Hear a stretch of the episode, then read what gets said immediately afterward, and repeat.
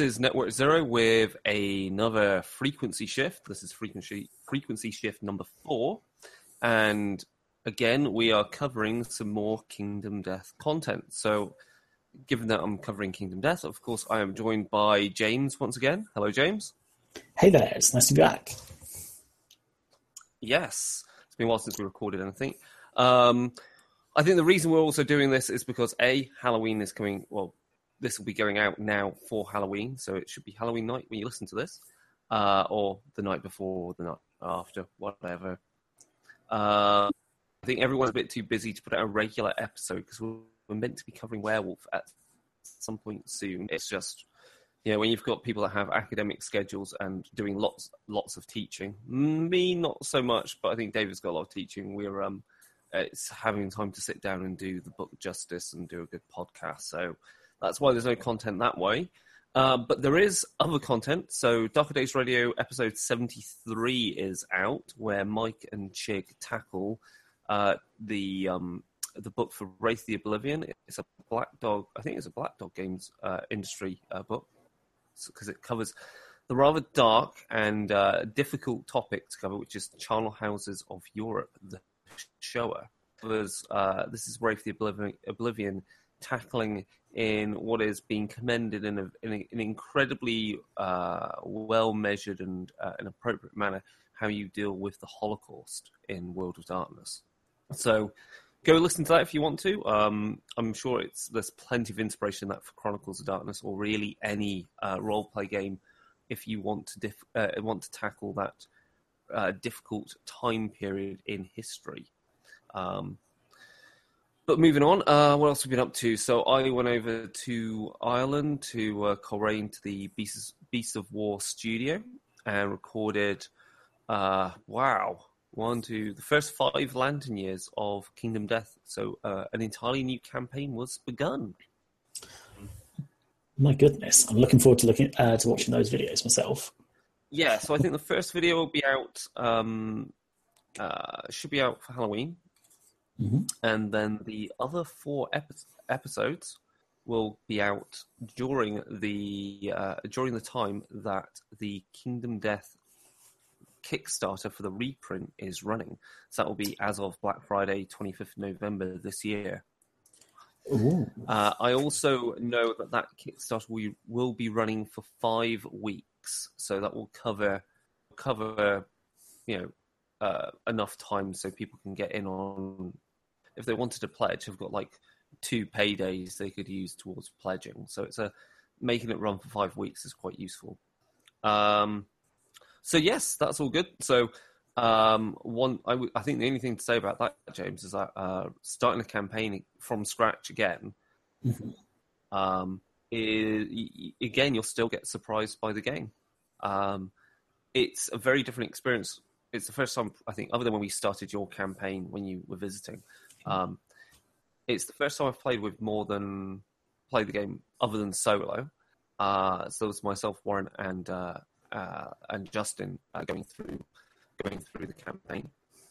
And yeah, you know, it's it's uh, new, definitely new stuff turns up. Of also, you know, you have to see how the game where the game takes you, and it's uh, it's always really good fun.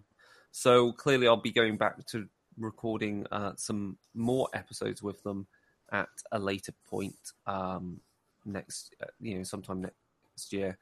We'll plow through another uh, five ten years. Uh, we'll see if we actually get an entire uh, entire campaign done, or if the campaign, you know, reaches its natural conclusion. Which, to be honest, I I don't want to fudge it. I, I think we should play it out as it goes and um and uh, see where we go with it. Yeah, I mean, I I was quite lucky with my campaign. I think anytime we lost a large amount of people, we managed to get quite a high population back. Um, so we, we were fairly stable. Um, but I, so I've never had a campaign actually crash out on me yet, but I've only played the one so far. Hmm. Um, but yeah, it'll be it'll be interesting to see how you found um, playing with a group as well, because that's that's the only way I've experienced it so far. Yeah, Um, but I suppose that's uh, people will get a chance to look at that when the video comes out. Indeed, they'll, I'm not giving away anything on that because obviously uh, we played through getting to Lantern Year Five is the arrival of the Butcher. So you know that um, series of videos ends on uh, quite the important you know end result. Uh, well, not end result, uh, important fight. You know, kind of boss fight, which is uh, what those Nemesis encounters are, you know kind of represent in the game. Um, that will segue us into the main topic. Uh, what have you been up to, James? I mean, you're um, currently between things and so forth, but you've been doing any gaming? Yeah, yeah. I've actually been. Uh, I've returned to Dark Souls three because the DLC for that has come out um, a couple of days ago. Um, okay. It takes. Ooh, I probably shouldn't go into too much spoiler territory, but it goes to a location that's a little bit different from what I've seen in the rest of the game. Um, I've seen some rather horrible monsters in there, some kind of gross stuff. Um, but I've also, because I've been replaying it recently, um, been enjoying the scenery this time around rather than looking at it from a mechanical standpoint. Uh, and it's it's kind of revealed quite how I approached it the first time around. I go in looking as a games designer and I go like, if I was going to make this room a horrible death trap, people would drop from the ceiling here, and this would be like a you know this mimic here just after you've relaxed would probably be um, or this treasure chest would be a mimic, and it turns out that if you basically expect the absolute worst, you are kind of ready for Dark Souls. Um, mm. So it's very interesting. Um, yeah. Uh, I'm trying to think what else uh, gaming wise. So I've been playing a bit of uh, Warmachine Hordes, trying to get some people in the local at the local um, gaming club into it. Uh, I think my mm-hmm. mate Mark is going to pick up Wooden Go Halves on the starter set uh, for Hordes because it just gets me more scorn. so, and given that the game's gone really heavy, you know, back to back to its roots with war beasts and war you know, getting a whole load of more war beasts out of the core game is not a bad thing. Um, and I played Dead of Winter last night. Uh, so that's okay. a board game, and oh. that that is kind of zombie survival game. Uh, it's nothing like Zombicide. Uh, it it has um, secret objectives. It has opportunities to be a traitor in it if that is your secret objective. So it's got multiple win conditions, and you're playing against the board while being also cooperatively trying to win the game, yet also potentially stabbing each other in the back. And that was kind of hilarious because so you've got your, you've got your, your colony, the, the the place where you've got your people holed up against the zombies, mm-hmm. and then you've got locations nearby which you loot to get stuff that you need, like food or weapons or fuel. And this is all taking place during winter, of course. Uh, and um, got to the point where we worked out that without obviously having to do any dice. We were in, in the dodgy position that if, if one person was unlucky and fighting a zombie, they'd be dead, and that would be the end of the game. So we worked out how to get us all the way to the point where uh, it was my go, and it was the last player turn of the game before the game is up. Mm-hmm. And we realized that we had to exile one of the other players uh, so there were three of us. We, two of us had to choose to exile one of the other, the other player to have all his survivors chucked out of the colony, so we have enough food to get through the win, get through that phase, and thus not lose morale, and thus lose. So morale goes down due to starvation. It also goes down if you um, if you lose people and they die. So it also meant then that the person gets exiled gets to use their characters how they want to, the, their group of survivors, and you accumulate more in the game. And he sent them out to the locations where my survivors um, uh, were located. Mm-hmm. And he killed them, which by by basically attracting zombies to them. And his win condition was to make sure that at the end of the game, because if you, if you get exiled, you get a new win condition. Oh as the exiled as the exiled players, you know, you get to have like a vengeance kind of win condition almost. Um, was have five characters killed off. However, in doing that, he helped me get to my secret objective, which was I only have one survivor left that I'm controlling. so it was a weird. We exiled his. We exiled one player. He moved towards his win condition, but it also moved me to my win condition. So we both won, and the other player, who obviously had also reached the end, counted as not winning because he didn't reach any of his win conditions. So other than the main objective, so it's a very very fun game. Um, and it has that resource kind of usage allocation type thing. Uh, it's kind of cool like that. Um, and I can't think any other gaming. Um, Hmm. did Ar- did the Artemis Bridge Simulator? That's Oh fun. yeah, I've done that as well. It's um. Did you enjoy it? Yeah, we had like three ships operating at once at one point, and so if Wow. you spread out the um the uh the fun- the the command you know all the positions round, you can easily have it running. So if you're essentially it makes sense if you're uh captain with science and communications because obviously you're always going to be on the scanners declaring declaring war against someone. So dishing out orders is not a nice thing for me to be doing though. I, I my control freak element comes out. Oh man, it's been a while since I played that, but we had it set up. Uh, we just did um one spaceship, but we had a whole bunch of different consoles, um, and we had the captain. Uh, the captain just stood on the bridge and told everyone what to do. It was good fun. I think there's some there's some other nice ones out there. There's one which runs on Linux that has full 3D um, motion and graphics. So Oh, um, it'd be interesting to do that. I don't know what version of Linux it runs on. It might be quite easy to do what with Windows Bash being a thing. Um, I'll have to investigate that. Um, any other gaming? Any last bits of gaming, James? Um, so unfortunately, my PC's mostly blown up recently. Um, oh shit! so my graphics card is, uh, has gone to pieces. But it means that I'm looking at my PlayStation um, for for more gaming. So um, PlayStation Plus this month has put Resident Evil for free if you've got a subscription. So I'm probably going to download Resident Evil and have a play over of that over Halloween. Oh, okay, cool. Um, that's wicked. Yeah. Excellent. Heck, Yeah, I might P- be able to stream it. PCs, that's that's the whole thing. Like, I don't know whether I want to be in a position to be buying. Do I want to buy a PlayStation 4 next year, or do I buy technically more useful to me and get a good gaming PC, which I can also use for video editing because it will render stuff, and also on the side I can use for calculations for work. Um, I I can run I can run stuff using GPU. Uh, I can run calculations using GPU. So I think I might go with the PC.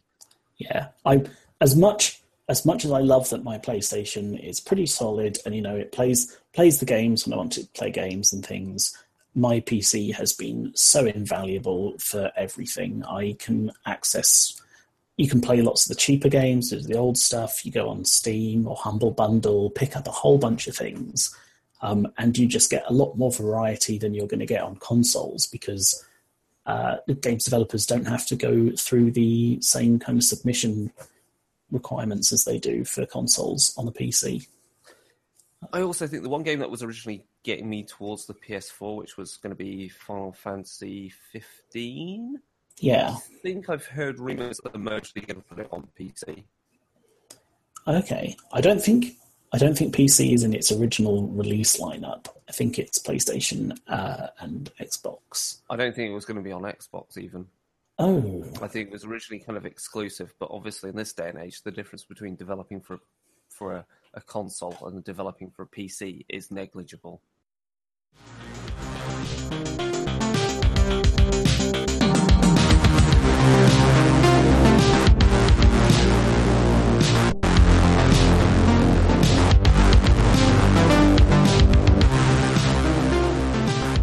So, our segue uh, Oh, was, yes. was about fight ending that climactic uh, battle against the butcher that I uh, did for Beast of War. Means that we're going to talk about the butcher. Um, so the butcher is a nemesis encounter, and nemesis encounters are different in Kingdom Death to the regular hunts, to the other quarries, in that you do not hunt the nemesis encounters; uh, they come looking for you. So essentially, when you uh, on your lantern year um, tracker, when it says there's a nemesis encounter, there'll be a marker for it. Uh, that year go on of so you tick off your lantern year, and then it's you get that marker that's next to that lantern year. That means your next hunt has to be the nemesis encounter. So you don't go on a hunt. Uh, there's no hunt tracker, no nothing, but you do get to therefore be um, the you you get to attack first in the round. So you get to go first in a round against the beasts. Uh, is again a little bit tougher. He's toughness nine. He's only movement five, so that's okay. But he has a few things, such as uh, so he's got a few cards. He's got like twelve AI cards. That's not too bad, I guess. And then he's got a few of these things. So first of all, he's got Berserker, which is he draws uh, plus one AI for every turn, uh, which is just uh, lethal. He's got Fast Target, which is at the beginning of each monster turn, you reshuffle the Butcher's hit location deck. Um, so that's when it says hit, reshuffle the hit monster's hit location deck. That doesn't mean the ones which you've also already cycled through, which have been discarded. So I think essentially what fast target means is it kind of counteracts things like um, the cat eye circlet. No, not cat eye circlet. Was circlet? Sorry on the hit location deck. Mm. Uh, and then you've also got um, dreaded trophies, which really um, only really becomes more of an issue uh, as um, um as you start to lose survivors. It's it kind of leads to a snowballing effect. If you if you start losing people to the butcher, it just becomes yeah. much less likely that you're going to survive.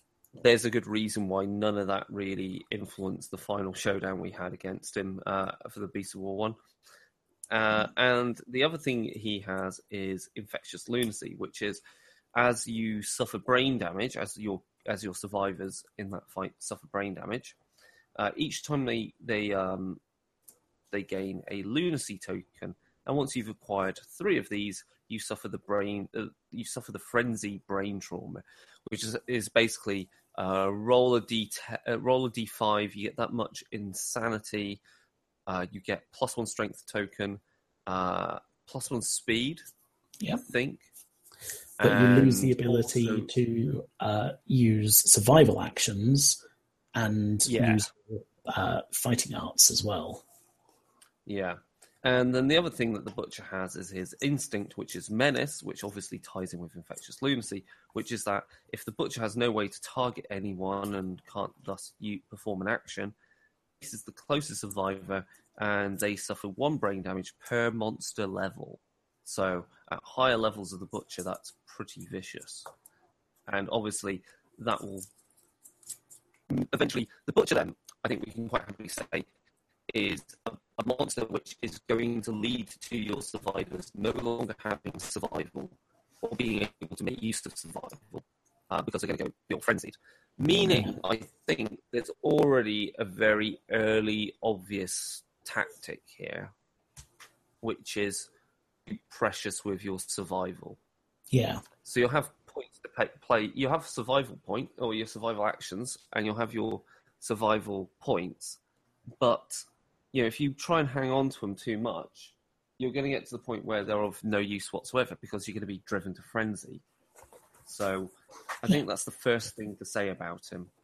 And especially with his uh, with the with the frenzy and the berserker ability, um, he's going to be doing two AI cards every turn. So you don't you don't want to be weathering that very long. You want to go in and hit hard and as strong as you can straight away. Yes, definitely. And there are some dirty things that can happen with the butcher, but we'll I think we'll reveal that once we get through the um, the AI cards which are in his deck. So, okay, James, do you want to take the first one that's in his deck? Um, I think we've got. I've got the list of them alphabetical order here. Oh. Uh, so there's backhand. Backhand, right? So that's quite an interesting one because it's um, it's an impact zone, which means that it's going to be hitting everyone, everyone around him, apart from people in his blind spot. Um, and then what have we got? So yeah, uh, in a clockwise order, attack each survivor. Um, and if there's no one there, menace. So it's quite a uh, quite an accurate attack. Um, it's adding four to its accuracy. Um, it's quite strong, and it also has some nice knockback and things. So um, that that's kind of a bit of a trap almost. If everyone's running into combat to smash him up, Yeah. it's going to hit pretty much everything. Um, The the thing to say with um, is immediately uh, you, when you start looking at um, the butcher's uh, AI cards, and even if you look at his basic action, so his basic action is speed two, so it's a move and attack, uh, speed two plus. So the damage it does lead, and that's something that we're going to see a lot of with the butcher is do bleed. Mm. Going in, going up against the butcher without um, uh, without something to negate bleed like uh, bandages is bad, and also uh, you'll immediately notice that compared to um, compared to regular kind of the like the white lion, the antelope, or the quarries, the accuracy on nemesis encounters on their attacks is a lot lower. But, it's their accuracy; it's harder for them to hit. So all that evasion that you can get off your items and your equipment and so forth really starts to pay dividends against um, against uh, a nemesis encounter. Um, so yeah, backhand's pretty mean. Uh, so the next card, if we go on mm. uh, in alphabetical, would be Berserker. Um, so the next one off that is Butcher's Roar. Oh. yeah. Um, so that's a uh, that's a B uh, B class AI card, isn't it? Yeah. Um, so that, it's interesting. Non-death survivors, um, and yeah, on a four plus, um, it takes brain damage is not uh, brain damage per monster level is knocked down. Now that's that's pretty. The knockdown's probably the worst part of that. The the uh, brain damage is going to push you towards frenzying, Hmm. but knockdown, especially against something like the uh, like the berserker, is quite unfortunate because then it's going to hit on a three a three plus if you're on the floor, isn't it? I think that's the Uh, yeah, I think it, hit, it, it. I think it hits. If you're no, if you're against the beast and the beast is knocked down, I think it, it hits on a three plus. I think Ah. if you're knocked down, you still get your evasion as normal. You're just knocked down. oh okay So you, you've it doesn't it doesn't change. It's only it's only monsters if they're knocked down. You get that three plus to hit. Um, but you're knocked down, obviously, and that's if you're obviously frenzying and everyone else is frenzying. There's no way you can do encourage, so you can't do that survival action to get people up. Mhm. So is pretty mean and is a good target to take out uh, if you're looking for particular AI cards to eliminate. Um, then the next one, which is a advanced one, is Devour Lantern, which is uh, again is he's looking for his closest threat generally, and the target due to this is doomed. So it's a so for uh, an advance action, it's pretty mean because it, uh, you obviously can't use survival against him. So if you're the target, you will to make a dash action to move out of range of him when he does his move and attack. And his move and attack again, speed two, hitting on a four plus. That's not too bad. You can negate some of that due to obviously, you know, having good evasion uh, and cover. But uh, if he hits you, the target loses their lantern and they gain minus three accuracy tokens and lose all survivors. remaining survivor, they die outright. It's a really vicious AI card. Yeah, any anything with doomed generally spells spells trouble. Um, but the the possibility of instant death, even if you Yeah. survive the attack, well, Yeah, or, or just Losing the- lose, losing all the survival points that you Yeah. have is is is rough. Um, okay, uh, the next one he's got up then is um, James. What do you make of this one? uh, was that double hack? Sorry. Okay, Yeah. uh, double hack. So, yeah, closest target facing, uh, closest threat facing, closest threat. So yeah, he's going to um, he's to go for easy targets in front of him first. Um, but then he moves up and goes absolutely nuts with a speed four attack, um, and then bleed two Yeah, on all of that. That is, oh, that's horrendous. Would you would you be taking bleeds two on each attack? no, it's only after it's after he's done any damage. It's not after each attack. There we go. Okay, so I mean, two bleeding anyway. That's that's over a third of the bleeding you need to get killed. Yeah, Um, you only need five bleed in total to die. Um, Yeah. so it, it again, it's really important when going up against the butcher to go in with bandages. So if you haven't made any before you go up against him, um, then good luck. Um, okay, we talked about dreaded trophies. The next one is a mood card, which is called Embrace the Pain. So when it comes into play, as always, you draw another AI card. And when he gets wounded, you place a token on this card. And once he's gained uh, two or more tokens, you remove them and he performs a basic action. So again, this is which means that the butcher is capable of of making uh, is in a, in a in a turn. It could be dishing out like three, doing three basic, well, three actions, so two AI card attacks and a basic action attack, and perhaps even another one depending upon what the uh, hit location is that you uh, that you hit. That might have a rea- might have a reaction. So, as far as mood cards are concerned, it's a good one to rem- it's it's one you need to get rid of. Um, uh, there's not much you can really do other than use a whisker harp to deal with that.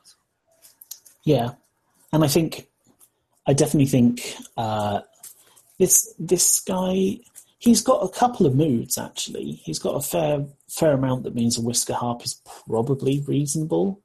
Um, Yes, like four different moods in the deck, and I think all of them, uh, all of them are probably worth getting rid of. I think the next mood card we'll talk about is even worse. So, James, do you want to run us through Forbidden Light? Forbidden Light, right? Um, so when it comes into play, draw an AI card, which is pretty awkward anyway. Um, so you're going to be doing Pretty standard, yeah. Yeah. Um, so you're going to get your mood, and then you're going to be doing an attack as well. Um, but the uh, the mood itself gives you a small light radius, which is a square around the uh, around the butcher himself. And when a survivor ends their act in the light radius, they gain a minus one strength token.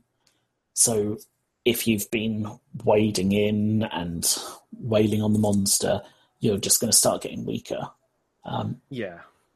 and then, It's. yeah, I was going to say the it's an example of why the best thing to use against the butcher is like ranged wares. It's a bit.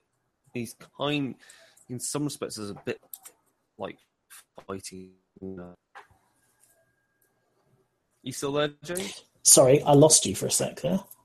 Um, Um, I was saying like he's, he's a bit fighting- like uh, fighting the white lion because um, you know you want Yeah. ranged and um, or reach, um, and so yeah, so it's got this light radius, and if you end your uh, end your act in there, you get a minus one strength token, which is also annoying. Um, And and what's the rest it builds a um each at the end of each one's turn you put a token on it and when it's got five tokens discard the mood card and all the, mon- the minus one strength tokens gained from it. Um, Yeah, so it kind of it's like a you kind of need to to wail on the butcher as hard as possible if you if you begin to suffer from it. yeah because unfortunately while you might lose uh, while you might lose strength it can also take you below zero strength can't it the tokens? So you could have a survivor who started with zero going down to minus five strength i think which would um, make your chance to hit be absolutely horrendous. You're basically going to have to hit on criticals. yeah. And i don't think um, i don't think he has many locations that even let you take advantage of that No, there aren't. There definitely are very few locations on him where you can do a critical hit, if any. I think.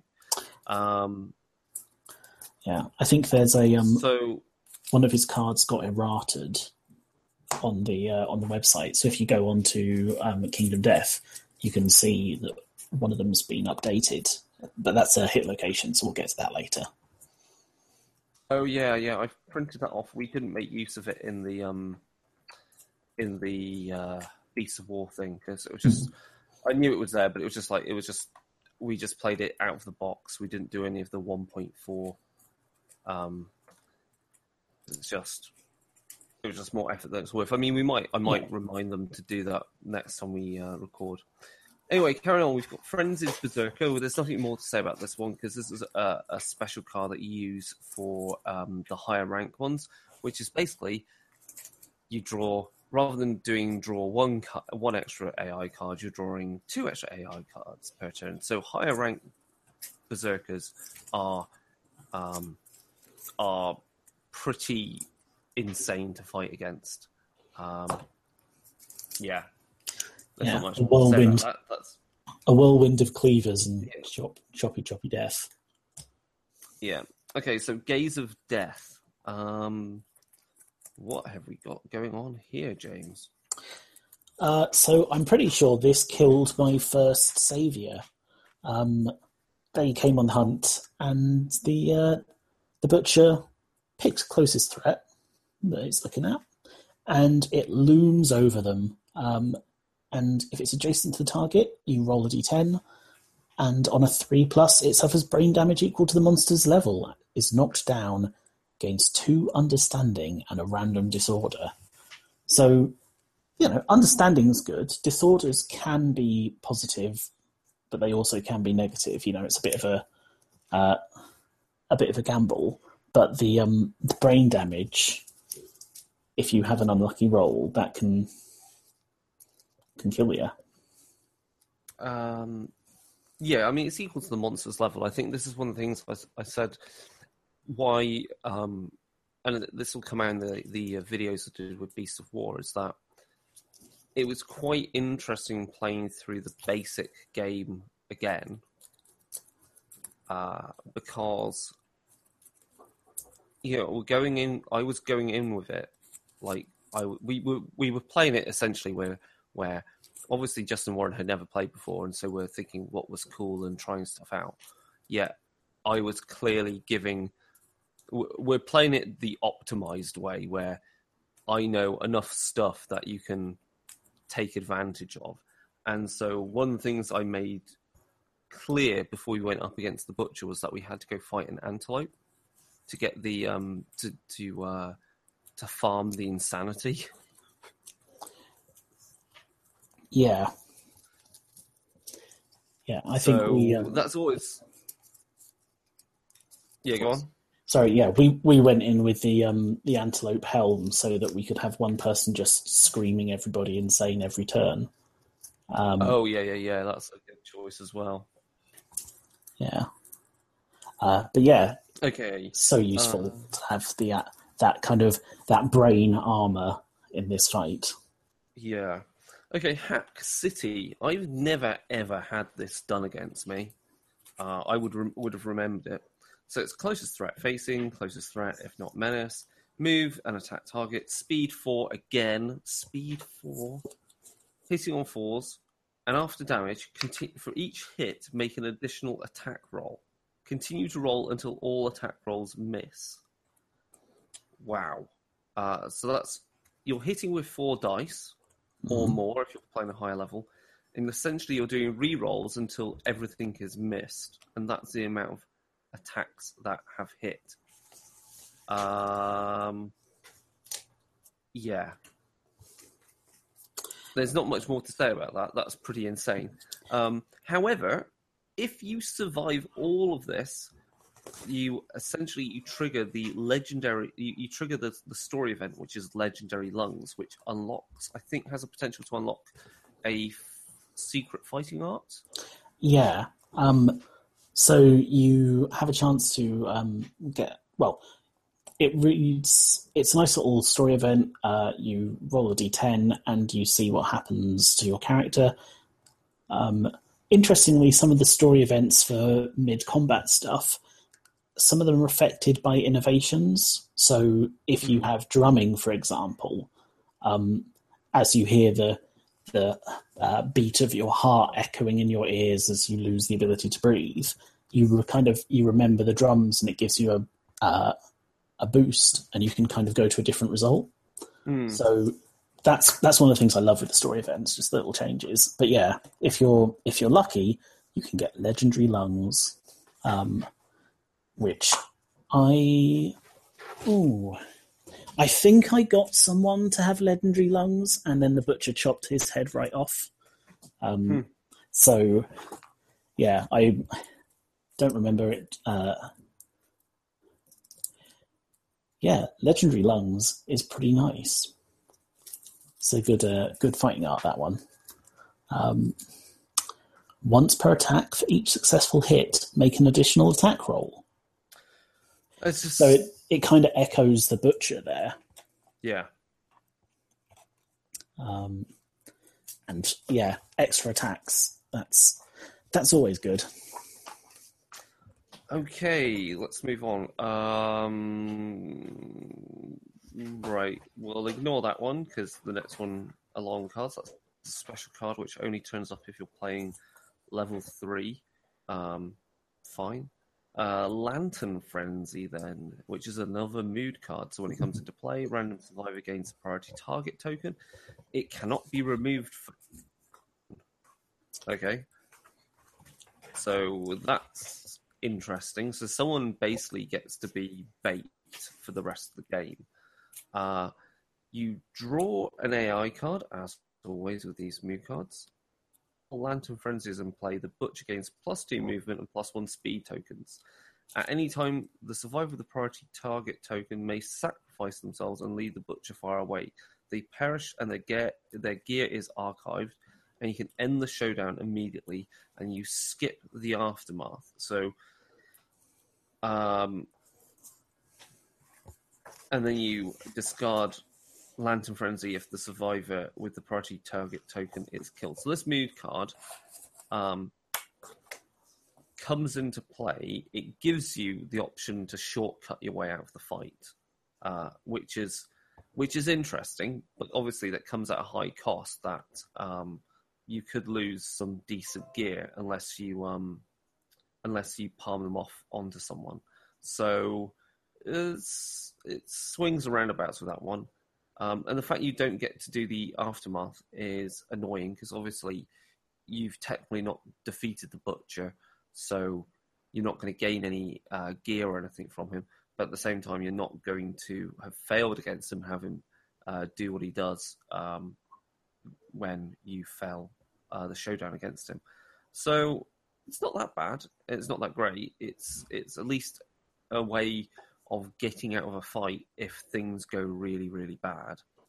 Yeah, like, Um, that's that's something that I could see being quite useful when you're uh, when you're maybe midway through a campaign and you have a decent amount of resources at your base, because his uh, his reaction when he gets defeated means that you lose um, you lose all of your resources. hmm. So, yeah, I'd I would quite probably happily throw a survivor under the bus for that one. Yeah. Um, yeah. So the next AI card then is Lantern Hunger. Um, oh dear, what have we got here, James? Well, so uh, another one where the target's doomed. Um, it's quite an awkward one because it targets the furthest survivor. Um, so it's going to change the way that you're kind of trying to manage him around the battlefield. Uh, and the butcher disappears in a flash of light and then reappears next to that survivor who's furthest away.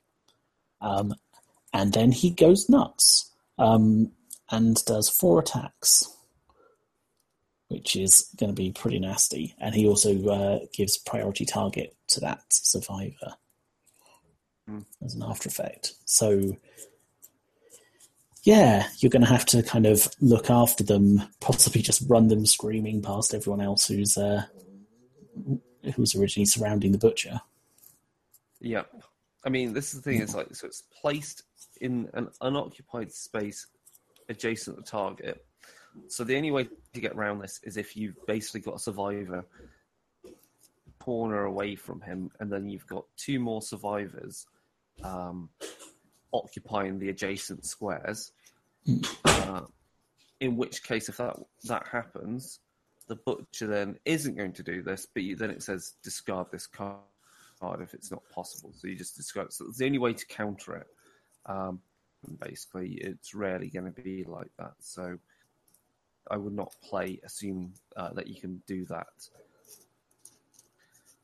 So the next uh, mood card is that you an AI card is screaming, uh, which is when it comes into play, all non-deaf survivors suffer one brain damage per monster level. So again, more of the theme of the butcher does lots of attacks, uh, or lots of doing lots of brain damage, using bleed as a part of his attacks, and then at the start of the butcher's turn, all non-deaf survivors suffer one brain damage per monster level and then you discard screaming if a survivor dies. Um, yeah, having that go on and on and on, and consistently causing brain damage to your characters is quite bad. Uh, first of all, it's going to push you towards frenzy, and secondly, he's going to keep doing it until someone dies. So, again, it's another free attack essentially that he gets to do. Um, yeah. Yeah. Interestingly, though, with the uh, with the frenzy at an early point in the campaign, it probably actually pushes you more. It, you probably get more of an advantage about out being uh, with being frenzied because you'll spend what little survival you have quickly, and then suddenly you're stronger and faster. Yes, actually, that is a very good point. I think in the first butcher encounter, you're actually aiming to get to go to towards frenzy as quickly as possible.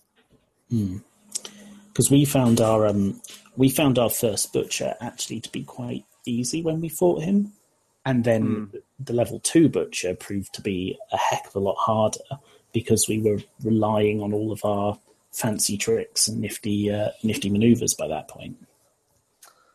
Uh, okay, now there's a few other AI cards he's got left. Um, we'll go through. He's got bite, which is uh, again closest threat type thing. Speed two hits on a four plus, and the fun thing with this is that after he's hit, target suffers one random severe head injury. Uh, bite is horrific uh, in that case. Uh, it could easily quite kill uh, a survivor outright. He also has hack, and some of these also some of these cards there's duplicates of. So he's got like two two of each of these last few, I think. Um, if I'm right, uh, he, so he's got he's got Hew, which is um, I said hack. Hew, which is hitting on three plus.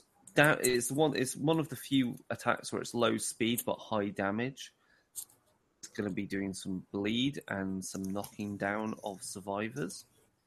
He's got kick. Now this is the this is the fucking bastard scenario that can happen and is what I have faced recently is kick. So let's go through this one. So again, it's closest threat facing closest threat or it does menace. He moves in to attack.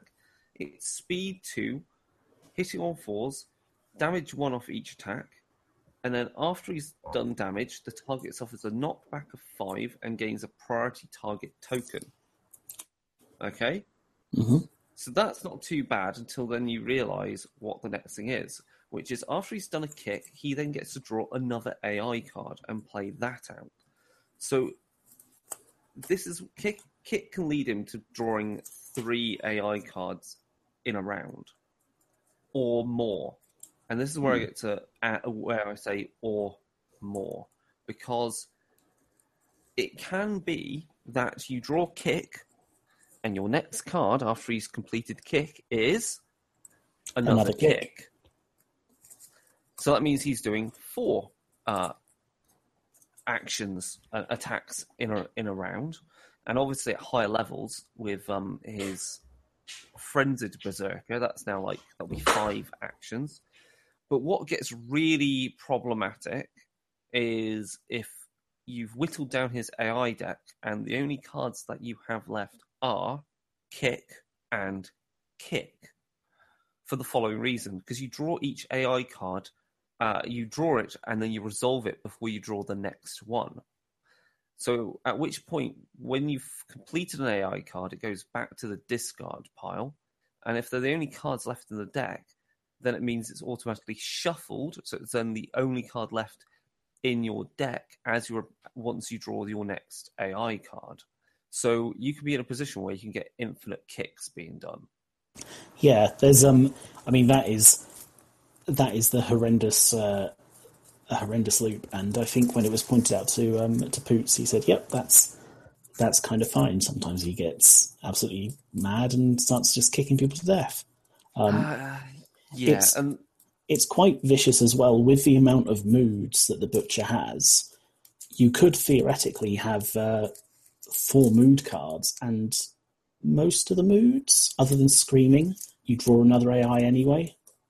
So, you know, you might have what you think is half of the deck left, and then it all just suddenly spams itself onto the battlefield.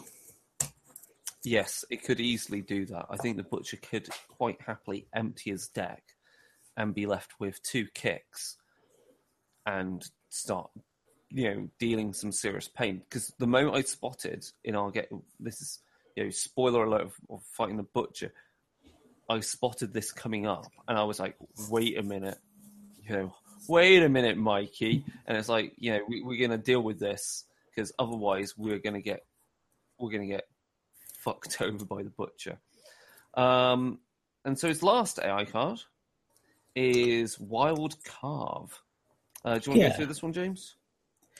Yeah, so wild carve, you know, it it doesn't seem too bad to begin with. Its closest uh, closest threat, um, speed two, accuracy four, and then after damage, the target gains a bleeding token, and that's you know that that's not as bad as some of the other attacks he's doing. But it's followed up by another effect, which is all survivors adjacent to the monster suffer one damage to a random hit location and gain a bleeding token, and that that's not even rolling for you know rolling for hits or anything. You're just boom damage, uh, damage and bleeding. So with the amount of bleeding he throws around, that's that's pretty nasty. Yeah.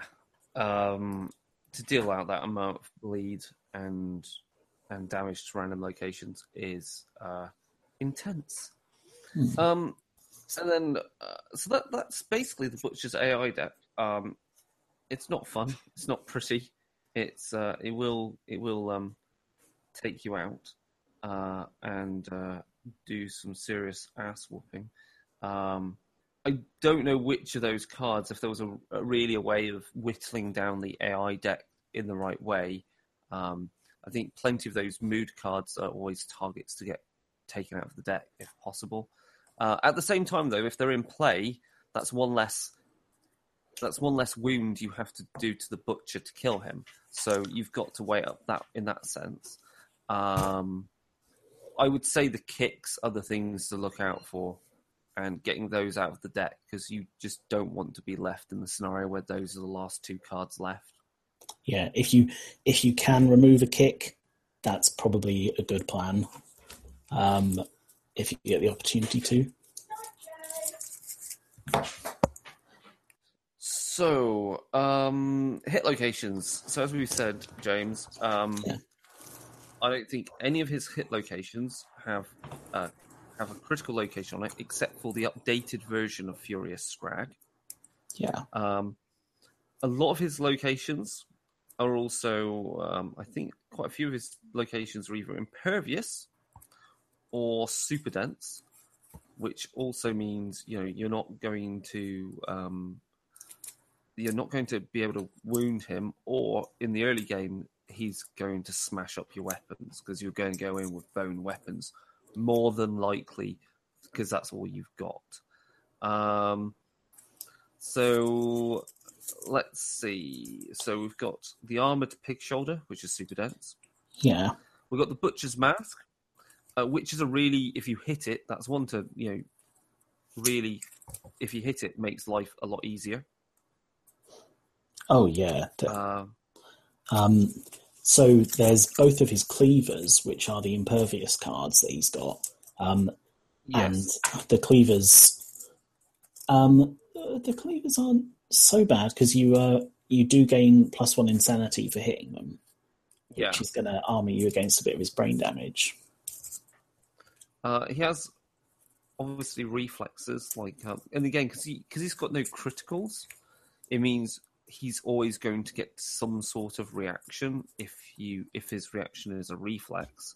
Uh, so, like this one with the furious bellow, which is where, uh, unless the attacker is deaf and has courage of three plus, they t- again take more brain damage and are knocked down, which could mean if you resolve the the you know, again, you've got to resolve these in the right order because you don't want to do that one first because it's going to lead to your other hits being cancelled. Uh, some of them, obviously, uh, like Furious Breastplate is actually harder to wound. Um, Furious Crown, uh, what does that do? All basically knocks everyone down as a as a reflex. That's next to him. Furious Gauntlet uh, means again more intimidation and uh, brain damage being dealt, uh, which is awful. So again, even his hit location deck is about brain damage to you. Um, but there's also chances like you know Furious Gut. If you if you uh, wound him, you uh, he's knocked down, which is good, and you get plus one courage. Um, Furious Scrag is a chance of having something really awesome. Um, so, So long as you, so long as that is the location at which you killed the butcher, yes, which is Um, interesting if you can stack your hit decks, uh, the hit location deck. yes. Uh, Furious Shoulder does again a lot more of knock down and knock back. Um, and really, then we've, I think the thing to talk about is his trap. Yeah. So that's a uh, that's that's quite a vicious one. So um, it targets everything adjacent to him, or it affects everything adjacent to him. Um, the attacker themselves is doomed, so you're not able to dodge out of it or escape. Um, all survivors in the zone gain one bleeding token and suffer five knockback, which would be like that would be enough for a trap anyway, if it wasn't that he's also going to perform a basic action towards the attacker. So he's going to split everybody up if they're surrounding him, and then he's going to close in on the attacker and probably do even more bleeding at that point. More than likely. Um, again, in the last hit location you've got here is the thick cape, which if you hit that, again, there's the chance that you're going to suffer brain damage. So a lot of his hit location deck is going to push you towards frenzy, and there's not much you can do about that. So overall, the butcher is is quite quite the fight. Um, I, it's it's it'll be, but there are ways and means around it. Uh, there certainly are things you can use. I think like ranged uh, range attacks or uh, reach attacks help a lot. Or um, and given the way that his hit location deck shuffles, sometimes just being able to deal lots of hits at once helps. Um, but assuming you beat the butcher, Hmm. what benefits do we get from beating the butcher, James? So the benefits, um, they can be pretty nice. Uh, you roll one, you roll a d10, and you add your you add the level of the butcher that you fought to the result. Um, he can either disappear and leave you nothing.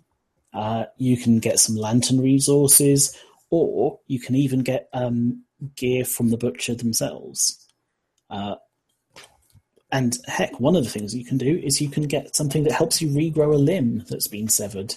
Um, but the the gear is is really nice. Uh, there's the butcher's cleaver, or two butcher's cleavers, in fact.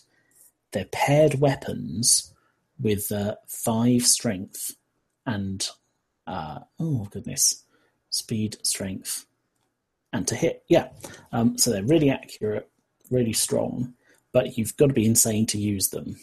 Um, Yeah, and you have to you you you're gonna have to fight the butcher twice and hopefully roll that result to get it because you only get one butcher's cleaver on um on one of those fights on a Yeah. single fight, so you're not going to get a pair.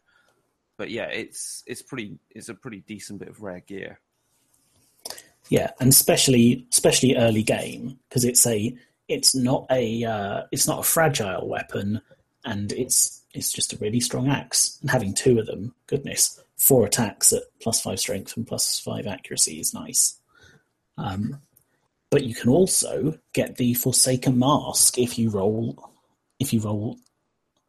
Uh, oh goodness, bizarrely well. Um, Yeah, you need to you you get a need to be- on a d10.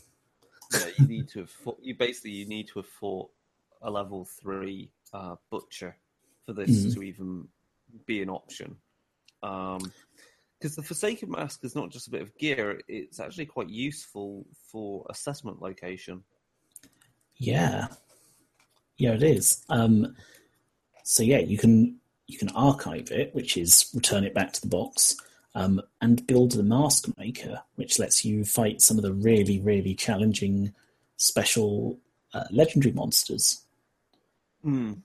Um, but its its use effect or its equip effect is really nice as well. Two head armor, which is not to be sniffed at. Um, but at the start of your act, if you're insane, gain plus one action. Hmm. Okay. So uh, that is actually quite nice because it mimics his um, uh, it mimics his berserker um, trait where he gets to do two actions. You're Yeah, wearing his sense. mask and you're doing two actions yourself.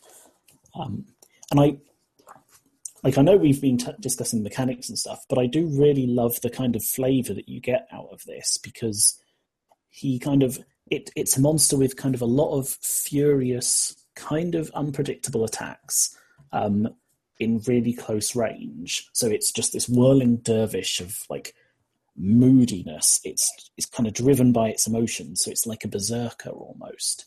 Uh, and sometimes when it gets really moody and really wrapped up in its emotions, it's kind of weaker um, and leaves itself a little bit vulnerable, um, even though it Hmm. becomes much stronger. And that just like that feels really nice and satisfying from a a kind of meta story point of view when you're actually yeah if you're looking at it as a, as a narrative encounter Yeah. So, uh, I mean, have you ever fought the level three butcher then, James? no No, never have I. I've only ever done levels one and two, um, and yeah, level one is. I think level one can be can be easy or hard depending upon how you how lucky you are with your assessment development uh, to begin with. Level two, I think you can. Um, it might be a case of just sending sending people to the sacrifice kind of situation. Um, but it's a fun fight, and also because it's a nemesis, nemesis encounter, the the amount of resources you're getting from it is not massive. There's no hunt, so again, it's kind of one of those checks and balances kind of points where it stops because by Lantern Year Five, you you're going to have quite a lot of survivors in your camp. You should have quite a lot of survivors in your camp, and this is a way of you know whittling down the numbers again uh, for you. Um, yeah, we found we found that the Nemesis encounters seemed almost perfectly timed, so that just as we were getting up to the point where we were developing society, which is that that crucial fifteen population, a nemesis would turn up and eat four people. Um, yeah, yeah, that, that, that can happen. Um, yeah.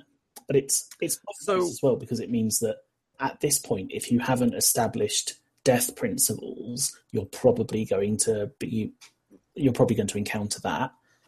Um, yeah. And after the nemesis encounter, if you have lost anyone, you're probably going to be pushed more towards like, oh, it's probably it's probably a good idea that we we try and bring some more survivors into the world. Um, so you're hopefully going to establish a life principle if you've kind of avoided it for this this long. I have to say, fighting the butcher often leads to um, has led to uh, sets of rawhide armor being completed if because the principle of death that the camp follows is cannibalism. Um, so uh, yeah, that's happened.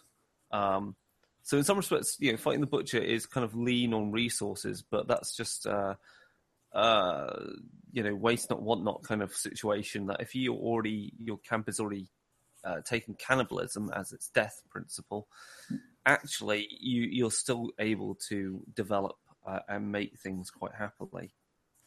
Um, which really, I think, talking about that uh, principle leads us on to um, talking about some of the main story events in the early game. Uh, and we're going to talk about a few of those um, right now after this short little break.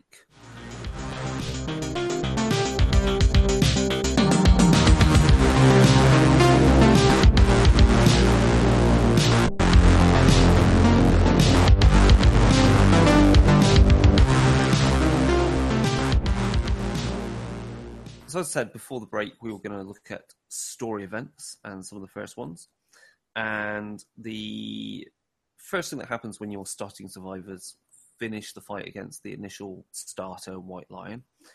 Uh, there's a assessment story event that they go through, which is the first day, which leads you through which events to go through.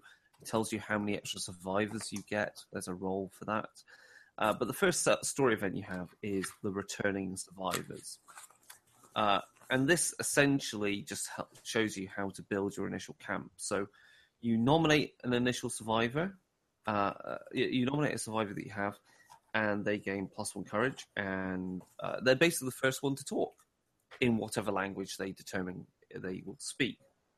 And this means you can add the white lion to your quarry uh, list on the sheet, and your settlement gains the language innovation which is really the the most basic innovation that you've got because it unlocks the the entire innovation tree essentially.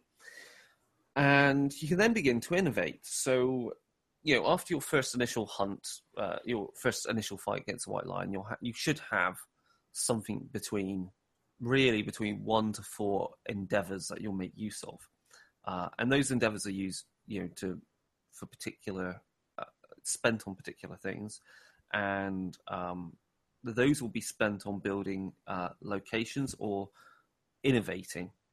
Uh, so after you've got the first language, uh, you build the innovation deck, which contains at this point a cer- certain number of cards, so certain cards which are placed in there, and that's the deck which you'll randomly draw from when you do innovations. But as you draw and put into play an innovation, as you innovate, um, it will unlock new innovations which go into that same deck. So that deck is constantly updated as you innovate.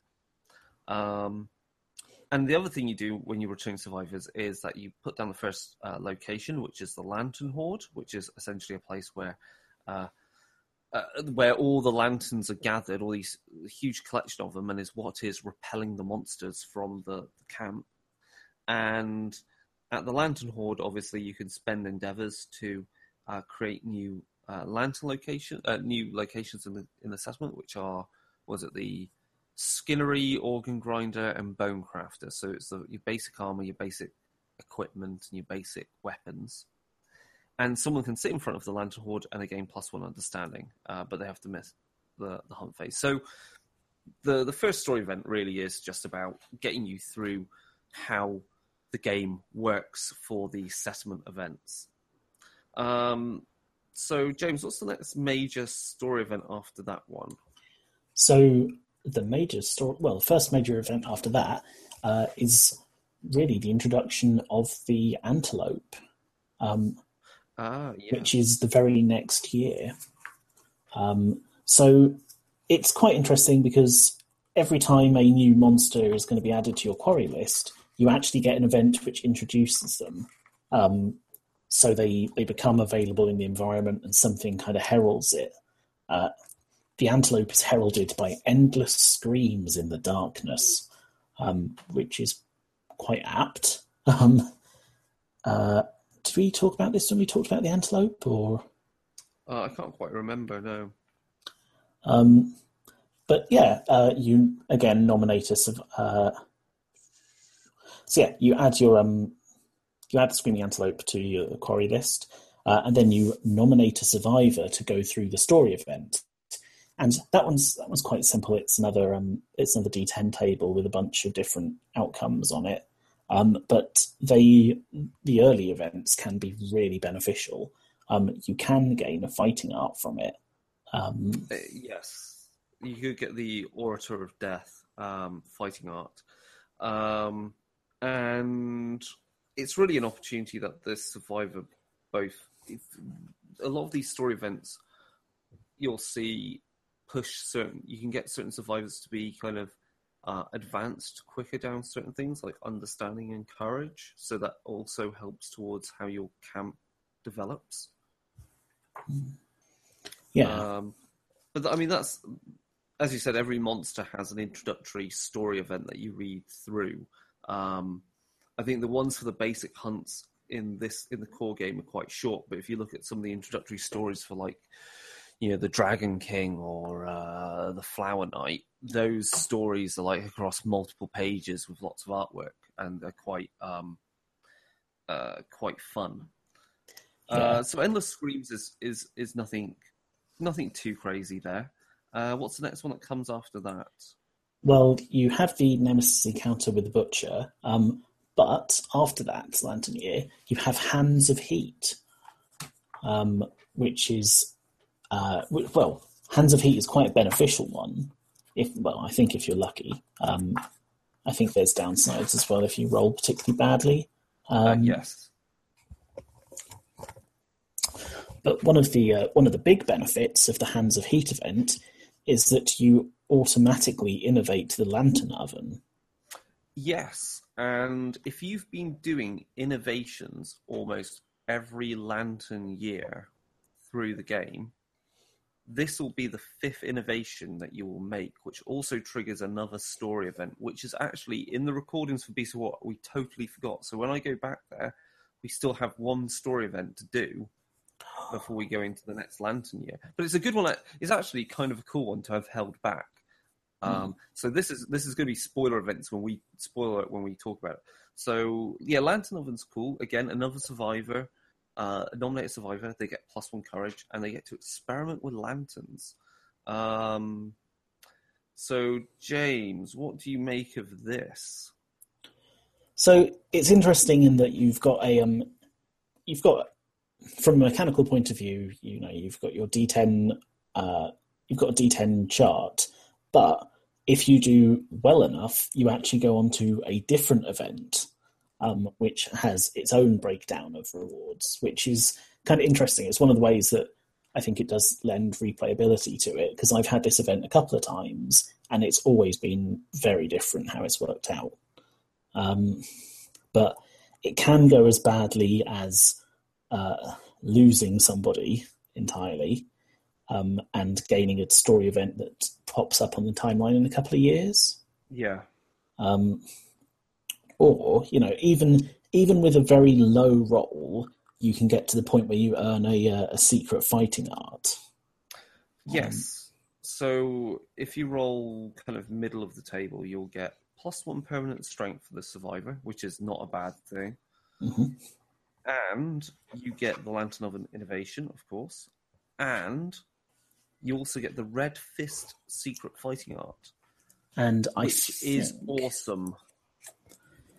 Yeah, I remember that one being. Oh yeah, that is so useful. That one saved our butts a number of times. Um, each survivor, well, at the start of each showdown, each survivor gains a plus one strength token, and you can spend plus one strength tokens in place of survival. I think there are. That's where it gets interesting. If you've got things that can help generate plus one strength tokens somehow. I, I don't know what would. I can't think off the top of my head what would do that, but I think. Well, frenzying for a start. Oh, yeah, frenzying, but you can't use survival if you're frenzied. Um, you Unless can't- someone cures you of being frenzied. That's the thing. I don't know if someone could like cure you of your um of your head injury partway through um partway through a showdown. Um Hmm. Yes, that's interesting. Uh, the lantern branding is kind of cool. So what have we got here? Um, what's it say? Uh, so it's a ritual branding. Basically, they're walking on, you know, heated, broken lanterns, uh, and either they can, if you roll low, you just get lots of survival added to all departing survivors, and you get the Hands of Heat event again in at a random point down the timeline, or your survivor gets permanent extra speed or permanent extra strength, or something really bad happens that they get blinded, but they get um, plus one luck. Again, plus one luck is not bad. Uh, plus one luck is really useful. So it's it's a cool little story event, and I think is again it's kind of like as I said, if you've done all your innovations almost each year, this should be the one which is your fifth one, which unlocks another story event, which is maybe worth talking about in a moment. Well, maybe it's the next one we talk about, or maybe we should talk about the Bone Witch. Uh, let's talk about the Bone Witch because she has. I I read on, on forums and stuff. There's kind of a mixed reaction to this story event. Mhm. Uh, so it's so she's like this, you know, the Bone Witch is, as it says, is a is a woman, you know, covered in tattoos and has bones. I think there's mostly a model for her um, somewhere uh, in they've done at some point, or they might do. Anyway, all returning survivors gain plus three, uh, gain plus three insanity, so that's not bad. Uh, insane returning survivors are drawn to the Bone Witch, and they have to spend endeavors at at the witch camp. Uh, and during the settlement phase, any survivor may endeavor at the witch camp if they choose. I think the Bone Witch you can also uh, trigger if you exile someone due to the murder settlement event. Um, and so, what do we get with the Bone Witch? Either uh, someone gets permanently scarred uh, and loses some loses get loses strength and accuracy, and you have and the Bone Witch uh, is an event again three years down the line, or uh, the person loses their eyes and gains minus four accuracy but plus four permanent strength, uh, which is nuts. Um, Yeah. or you can get the extra sense fighting art and some bone resources. Or uh, what's the other thing she does? Uh, whispers horrors to you, and you gain insanity and understanding, and the following ability called homing instinct, which means you get a bonus on your runaway story event, which you only do if you've got the option to do it because you've innovated guidepost or something else like that. Um, oh no, you can run away anyway. Sorry, it's if you've but there's some options if you've got guidepost and uh, and so forth. So the Bone Witch is kind of pluses and minuses all, all over the place, I think, with her. Um, But the idea of getting plus four permanent strength is kind of fun, but at the cost of accuracy, I'm not too sure. Um, Yeah, and then the next major story event to really talk to to mention is the hooded knight who turns up if you get because if you get your five innovations, which the lantern oven will do, I think that's the principle of uh, which one is that? Is it a principle? No, it's not a principle, but it unlocks this event, which is the hooded knight. Yeah. So do you want to run us through what the hooded knight is then, James? Um, so we actually completely missed the hooded knight for most of our campaign, um, which is unfortunately one of the things. Sometimes you just miss where one of the interactions goes, and Okay. uh, we slipped that. But a um, where are we? 121. Uh, so we did have it occur later, as soon as we realised we'd missed it. Um, here we are. So yeah, a, a stranger emerges from the darkness. Um, if so, if uh, yeah, so when he first appears, um, you they're an inscrutable stranger. You have no idea what they're here for. You roll on a table and uh, find out what his reaction is to begin with. Um, it can go badly. Um, we we had we had it go very badly our first time, um, and we lost two population, uh, and had him come back later. But uh, you can even learn some fighting arts from him, um, or you can receive a, a strange parcel, which kind of brings the rest of the event into being. Because Hooded Knight's Yes. something that kind of comes round and again and again, doesn't it? It is because um, the parcel contains within it a, I think, one of the most important bits of gear in the entire game, uh, which is the Twilight Sword. So it's only it's only relevant if you're playing the, the core campaign, uh, or at least you're playing the core game and you're going up against the standard, playing through the standard campaign, and that's the Twilight Sword, which is a cursed weapon, which means um, you can't remove it from your gear grid. I think it's uh, sentient, so you can you can only use it if you're insane. And the Twilight Sword is important because it's important for fighting the end boss. And of course, to do that, it means it's a weapon which it's a weapon that's really really crap to begin with because it's really hard to hit with, but it gets progressively easier the more times uh, you progress in your expertise, the specialization with it, which leads us to, as you say, James, the um, the other bit of the Hooded Knight um, event, which is the duel, um, which essentially is a way of of um, of uh, s- speeding up that progression of that character's ability uh, with the um, with the Twilight Sword. Of course, it could go terribly wrong again, and uh, your your Twilight Knight in training could die, or they can take a lot of injuries, or they can they can just progress as normal. So, um, it's a pretty it's it's a pretty, it's one of the most important story events I think that turns up on a regular basis within the game. Yeah, and the uh, well, yeah, if you um, if you have the Twilight Sword, it's a huge asset later on. Um, it's interesting though because it's a cursed item. It means that you have this powerful survivor with this strong weapon, but if you lose them, you lose the weapon, Mm.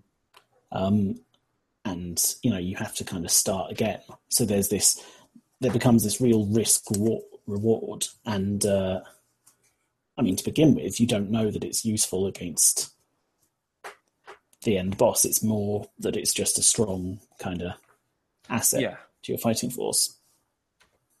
Um, right. Uh, okay.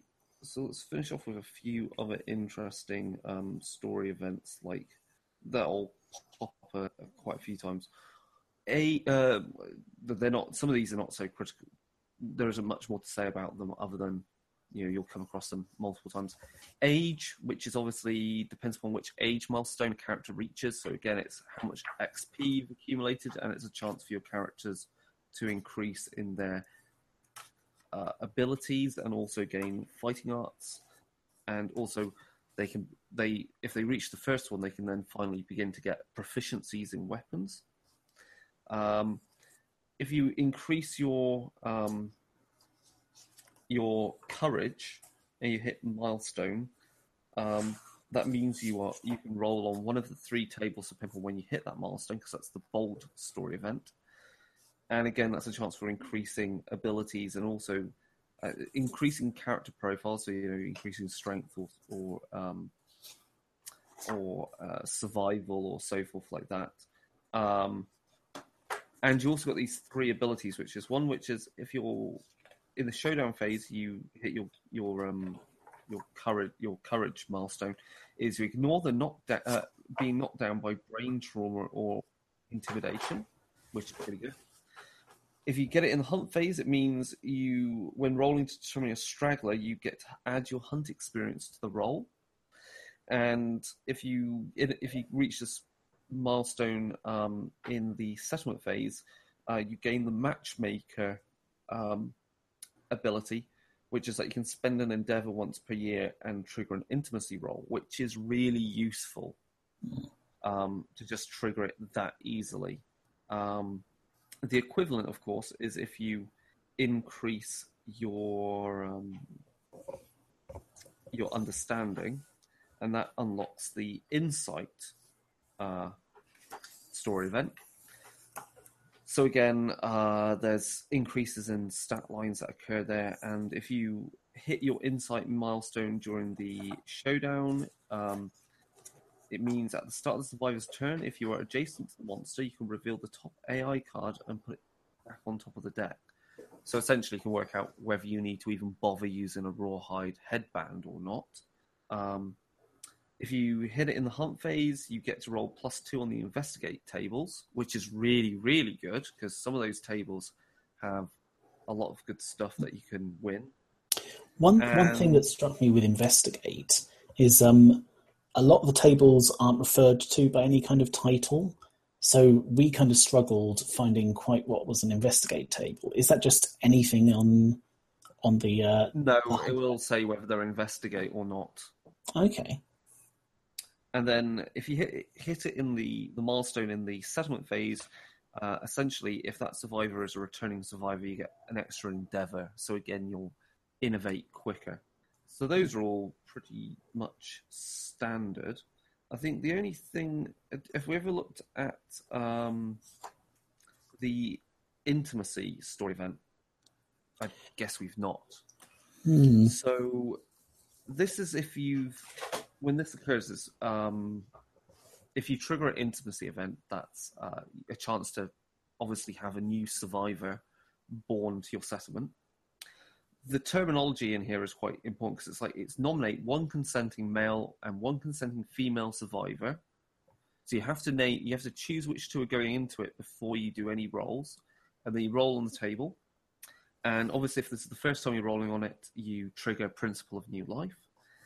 And if you roll it on a one, the couple can't bear the weight of the world and they walk off into the darkness together and they both die, which is um, a terrible result. Uh, if you get a two or a three, um, unfortunately, the female survivor dies during childbirth, uh, but you get a, and she dies with her child. Um, and the male survivor mourns her death and gets a random disorder and insanity. Uh, four, five, six is okay. You know, you get a brand new survivor. The child is born, and uh, they do not have ink that stain their founders' faces, which is an important distinction between these new survivors being born and uh, the original survivors that you play in the original intro uh, hunt. Seven to eight is again plus one population. Male and female survivors get extra survival as a result. They get extra survival points. Obviously, if you don't have a high enough survival limit, you'll max out. Uh, the fun thing there is if you've innovated the bed, um, it means the newborn survivor gets plus one permanent strength. Um, so that's always good. So you can see with that and some of the other innovations and principles of the game that you'll start having survivors born like with plus two or even plus three strength, um, which is clearly something you need in the later game when you're fighting tougher monsters. Definitely. And the last one is uh, you get a pair of newborns, and if you roll a 10 um, and you've got Hovel, uh, you get Birth of a Savior, which is a really good story event. And I think it's the last one we'll look at. So, James, you want to just run us through what Saviors are? Ah, so saviors. Well, saviors are saviors are strange. Um, they're they're kind of your superheroes or your superhumans in in the setting. Uh, the the newborn vanishes from the loving arms of the settlement for a fraction of a second. In that second, they spend a lifetime in the domain of the ethereal dreamer, and they return with a dream. And at that point, you get to choose one of the three uh, three dreams, which defines what its ability is going to be, um, or its bonus ability is going to be. Uh, there's the red dream, which is the dream of the beast, and you gain one permanent red affinity, so you don't actually have to have any gear socketed to be able to claim that red affinity for um, for any particular affinities on what gear you do have. Uh, um, unless it's a unless it's a jigsaw. Yes, um, unless it's a jigsaw one, um, which means it has to be a red affinity on that piece. Yeah. Um, you gain uh, the two following abilities, which is for each red affinity you have, you have uh, one of your attack rolls automatically hits each attack which is awesome because yeah. if you're at some point, you know, early game in the early half of the game, you're more than likely going to make uh, lion armor and katars, and that armor set has a lot of red affinities on it. So all of that hideous amounts of attacks that you'll get with your paired weapons are all going to auto hit, um, which is awesome yeah. Um, I mean, yeah, you're just going to be ripping through things, especially using that on early lions or something. You're just going to absolutely tear through it. Um, but there is kind of a the next ability is kind of a price to using saviors, but it also does make them stronger. In the aftermath, um, gain three additional hunt XP, which means you're going to be aging like nobody's business. So that means at the end of a hunt, if they survive, a survivor is technically gaining in total four hunt XP, one for the hunt and three due to this. Um, okay. So you also can't place other type gear in your gear grid. So there is a particular type of gear called other. Um, so you can't give them the Twilight Sword, for example. Uh, uh, you, is the Twilight Sword actually other? Is it? I think it's other. I'm going to find some examples. Uh, let me if you keep going through yeah. the types of things, I'll try and find some examples of gear that they can't have. Okay.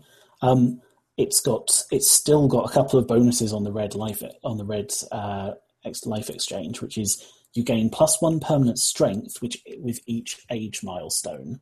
So that's in addition to rolling the age story event. So this survivor is going to be absolutely just smashing uh, smashing the wounds towards the end. Um, but when you retire, you cease to exist. Um, yes. Either you're drawn back to the dream, or you age out of existence. Um, it's it's kind of horrific. Um, but then uh, we've got the Green Survivor, which is uh, you gain one permanent green affinity automatically. Um, you have uh, Dormenatus. Uh, Dormenatus. When you depart, gain one armor to every hit location for each green affinity you have. Um, so green affinity. You get a lot of evasion with green affinity. It's a lot of utility sets usually, um, which means that that could actually be quite nice that you have this really kind of tanky uh, character who can dodge a lot as well. Um, but you also, uh, in the aftermath, you gain the three additional hunt XP, just like the Red Survivor. Um, it can't equip other gear. You gain plus one permanent evasion with each age milestone. So you're going to be even better at avoiding being hit, um, which actually probably is very helpful for nemesis encounters, I'd say. Hmm. Um, because yeah, you just if you have anyone who can take take being targeted but not actually get hit, that's really nice. Um, and then you have the uh, the blue dream, which is the dream of the lantern. Um, for every blue affinity you have, your ranged weapons gain this amount of range, and your melee weapons gain this amount of reach. Um, yeah, that's that is nuts. yeah, we we had a blue survivor with katars, and oh, was it katars? I just remember them blasting a creature from across the battlefield with a hideous amount of attacks, um, which turns out to be a lot of fun.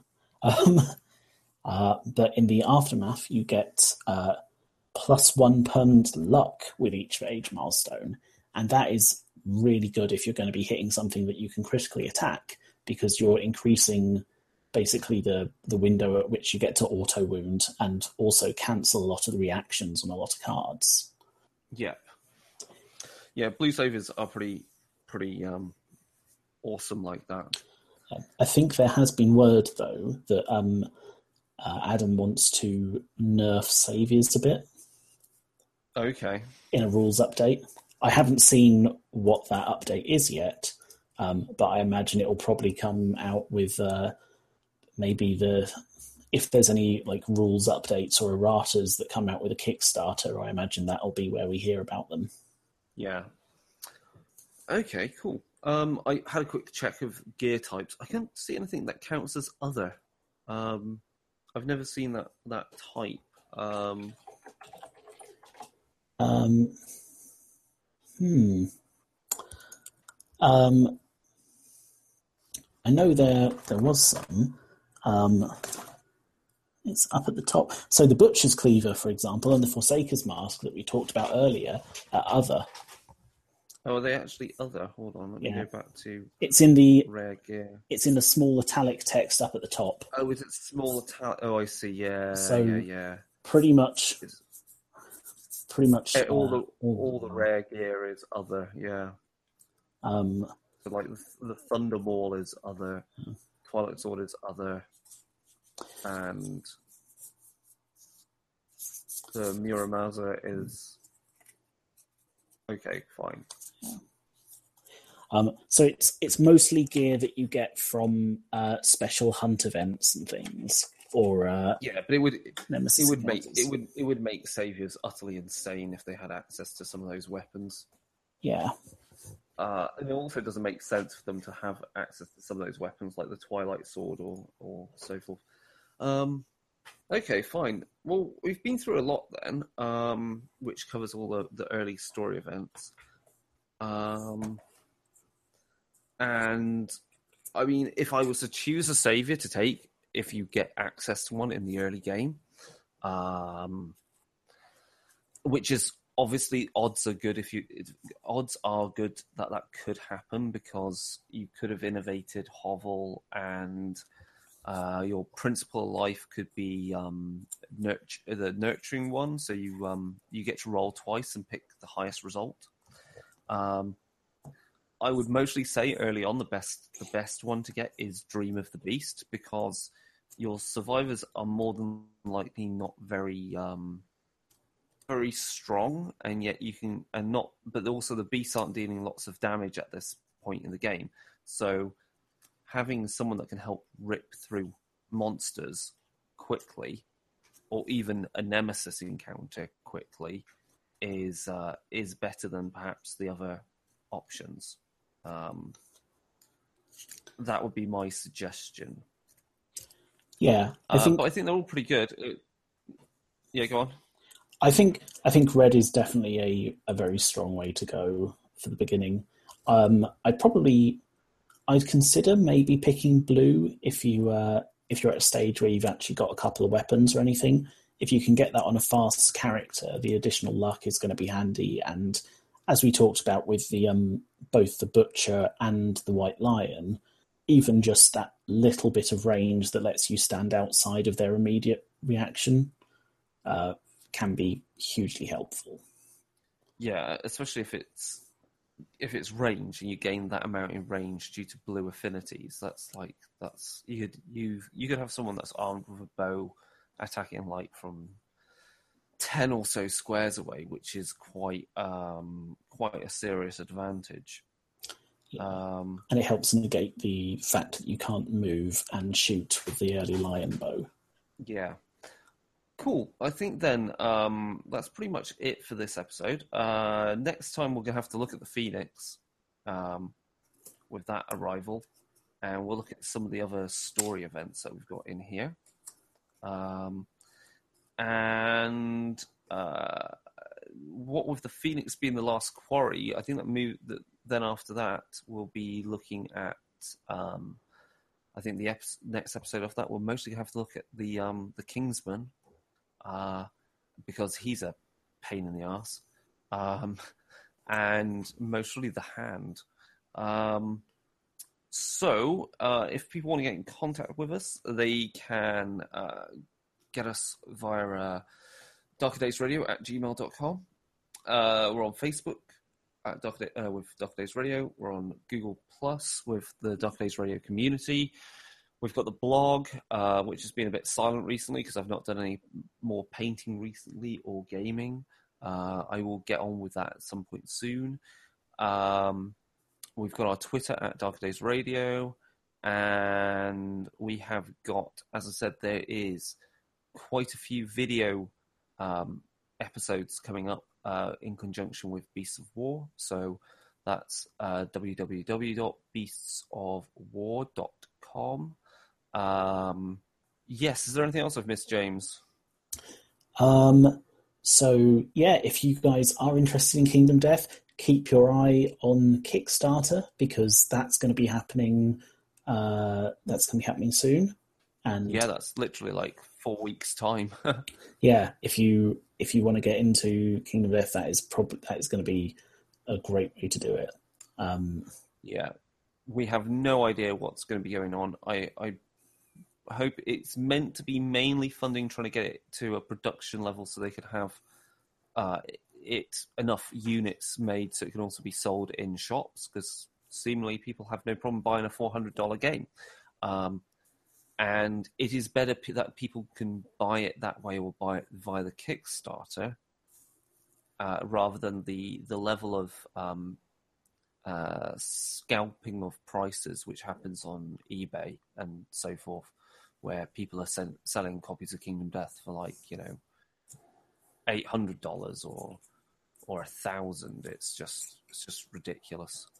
Um, though, I mean, James, you still got one. There's still one expansion yet to ship, which is the Lantern Festival. yeah, uh, last word on the Lantern Festival is that it went through a bit of an overhaul. It was going to be a bit smaller, but now it's um, it's kind of increased in scope. I'm really excited to to see anything about it. Can't wait for it to actually turn up.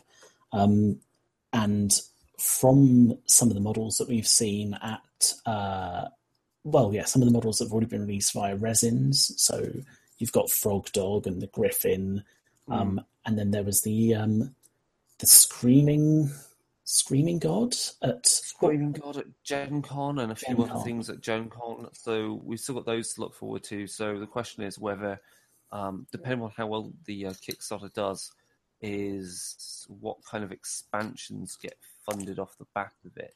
Um, well, I think the, the point is, I think many of these expansions are going to happen anyway. I think the question is how quickly Mhm. um, and that's what the Kickstarter will clearly help um, push forward. Uh, and also, I, I think there are some. There's. It depends whether there's also any development to go on with other games or other game variants based in the Kingdom Death uh, universe. Um, Yeah, because there was um, what was it? The uh, the Nightmare Ram Ring- was originally going to be a uh, a dungeon crawling expansion. yeah, I think there's meant to be something to do with dungeon crawling. I wonder if that that would be like tiles that you put on the Kingdom Death board, so that the I- board is no longer. Um, so the board's no longer like open plan, but is actually, you know, passageways. Yeah, I think the prototype I saw on um, on the blog had uh, three small three by three tiles, and you laid Yeah. those out in like in the pattern of the dungeon. Um, You see, that would make sense actually if it's if it's an expansion monster which is fought via a network of tunnels, because that totally changes how you have to attack. I think Um, that would work for the. There was talk about a um, like a Firefox or a like a Ringtail Fox. Ringtail Fox Yeah. expansion, which was meant to be with tunnels and whatnot. Yeah, well, it'll be interesting that. Cool. Okay, so there's a lot also coming up. Hopefully, um, I guess that's it really for now. So um, I think that's it for this episode, and we'll be back with you soon, hopefully with some more actual Chronicles of Darkness content. Um, so thank you for listening, and good night. Good night, everybody.